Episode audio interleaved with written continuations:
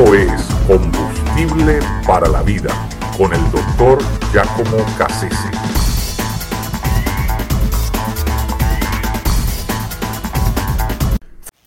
Megalomanía. Cuando una persona pierde la correcta visión, comienza a vivir su vida por ambición. La ambición, eh, en su raíz etimológica, significa acechar una presa, porque el, ambicioso es una persona que está continuamente acechando sus presas, es decir, eh, sus nuevos logros, eh, y se lanza a la conquista de ellos permanentemente. Y cuando logra, ¿verdad?, quedarse con eso, pues se inventa una nueva presa, se inventa un, nuevo objetivo de, captura, y, se lanza de nuevo con el mismo ímpetu. Y e, esa es la, esencia misma de lo que hay detrás de una persona megalomaníaca una persona que eh, nunca se satisface con nada y que comienza a verse a sí misma como, más importante, más grande, eh, más relevante que, que, todas las demás de las, otras personas. Eh, es un rasgo distintivo de la persona que, ¿verdad? Que su ego está en ese proceso de expansión permanente. Eh, en la historia universal pocos hombres fueron tan ambiciosos como lo fue Alejandro Magno. Alejandro Grande, eh, Alejandro el Grande, que fue hijo de Felipe de Tesalónica, rey de Macedonia, y quien se aseguró que Alejandro, su hijo, ¿verdad? Eh, fuese educado por Aristóteles, llegó a ser su preceptor por, muchos años, y, y, el mismo Felipe eh, ¿verdad? que estaba en un proceso de, expansión de su reino, lo que se va a llamar luego el, imperio macedónico, ¿verdad? envolvió a su hijo a, experimentar incipientemente el mundo de la guerra y, lo expuso a, esa, algunas batallas importantes, significativas.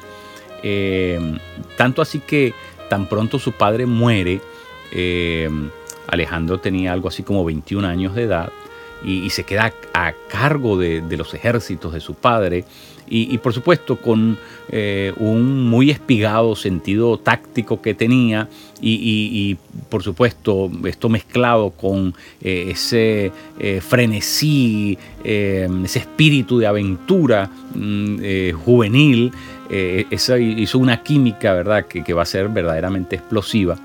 Va a lograr conquistar todo el mundo griego y luego va a comenzar a moverse hacia el este, hacia el Medio Oriente, y, va a lograr algo que realmente resultaba insólito en aquel momento, era quedarse con todo el imperio persa. Para que tengan una idea, el imperio persa era el imperio más grande que, del cual se sepa hasta ese momento de la historia que alguien hubiese podido eh, eh, poseer. Pero no solamente hizo eso, rebasó las fronteras del imperio persa, llegó a Afganistán, llegó a Pakistán, incluso se quedó con toda la India.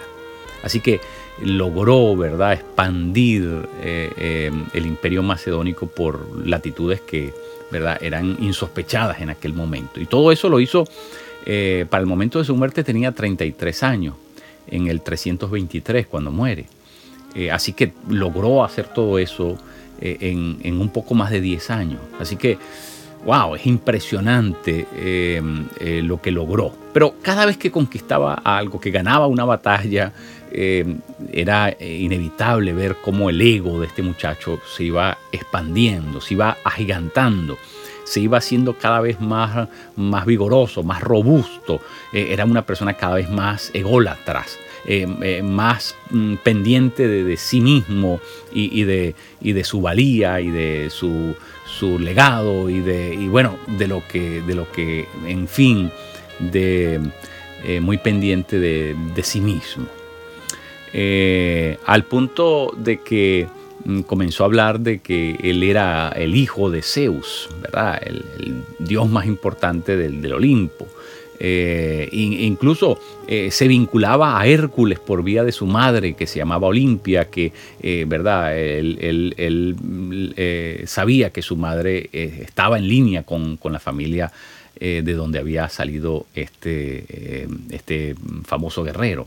Era un eterno admirador de, de Aquiles. ¿Verdad? El griego. de hecho, se, dice que Alejandro dormía con, con el libro de Homero, la Ilíada, debajo de su almohada. Así que lo leía constantemente, de eso se alimentaba. su ego necesitaba poner los ojos en, en esos personajes inmensamente grandes. Y, es así como, como va por el mundo ganando batallas. Eh, y por supuesto, eh, en ese proceso también eh, viendo cómo su, ambición, su deseo cada vez se hacía más desbordante. ¿no? en una ocasión, en la batalla de Arbela, en lo que hoy se conoce como Irak, en, esa, en esa batalla sucede algo muy interesante y es que unos días antes de la batalla se, experimentó en octubre del 331, eh, se experimentó un eclipse solar. Y, él, bueno, eh, tomando, ¿verdad? El, de alguna manera atribuyéndose dones eh, divinos, él vaticinó que eso era la prueba de que los dioses estaban con él y que iban a ganar la batalla. Y efectivamente, bueno, así sucedió. Pero, pero, pero él cada vez, ¿verdad?, se, vio a sí mismo como, como todopoderoso. De hecho, eh, él alentó a algunos pueblos a que lo, elevaran, lo elevaran a divinidad, porque ya él era faraón. Eh, cuando conquistó a Egipto, por supuesto, fue nombrado faraón y los faraones eran los hijos de la divinidad. Y entonces cuando regresó al mundo occidental, eh, de alguna manera eh, tenía la pretensión de que fuese elevado a ser una, divinidad. Eh, hay un suceso de, una, un lugar en la historia en la que Alejandro logra sitiar una ciudad importante, amurallada, y habla con el rey de esta ciudad y le exige que le abra la ciudad y que le deje tomar posesión de aquello. Y el rey se negó. Y entonces lo que hizo Alejandro fue una cosa insólita. Eh, de uno de sus batallones sacó una columna de soldados y las hizo marchar hacia un desfiladero, hacia un precipicio. Y el rey vio cómo los soldados de Alejandro lo obedecían como si fuese un dios. Cada uno de estos hombres se fueron muriendo al tirarse uno detrás solamente por obedecer las órdenes. Cuando este rey vio eso, decidió abrir las puertas de la ciudad y entregarse por completo. Bueno, de verdad es que eh, es triste la vida de quienes se creen ser tan superiores y que la ambición los, los, los va de alguna manera, va apuntalando en ellos, afirmando en ellos lo, esa visión errada de sí mismos.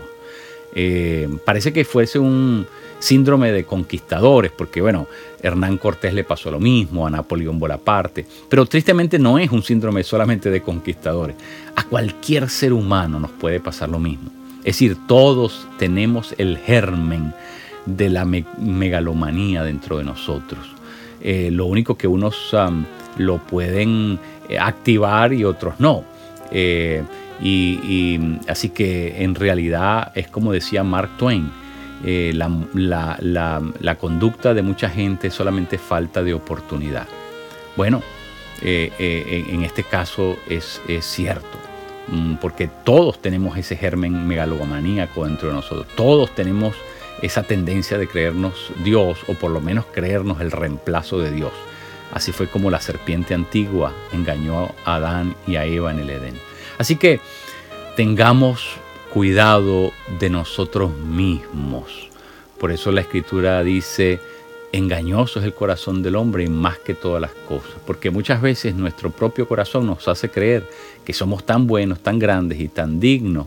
Y muchas veces, sin darnos cuenta, podemos llegar a reemplazar el lugar de la persona que realmente merece que nosotros tengamos nuestros ojos permanentemente puestos en Él.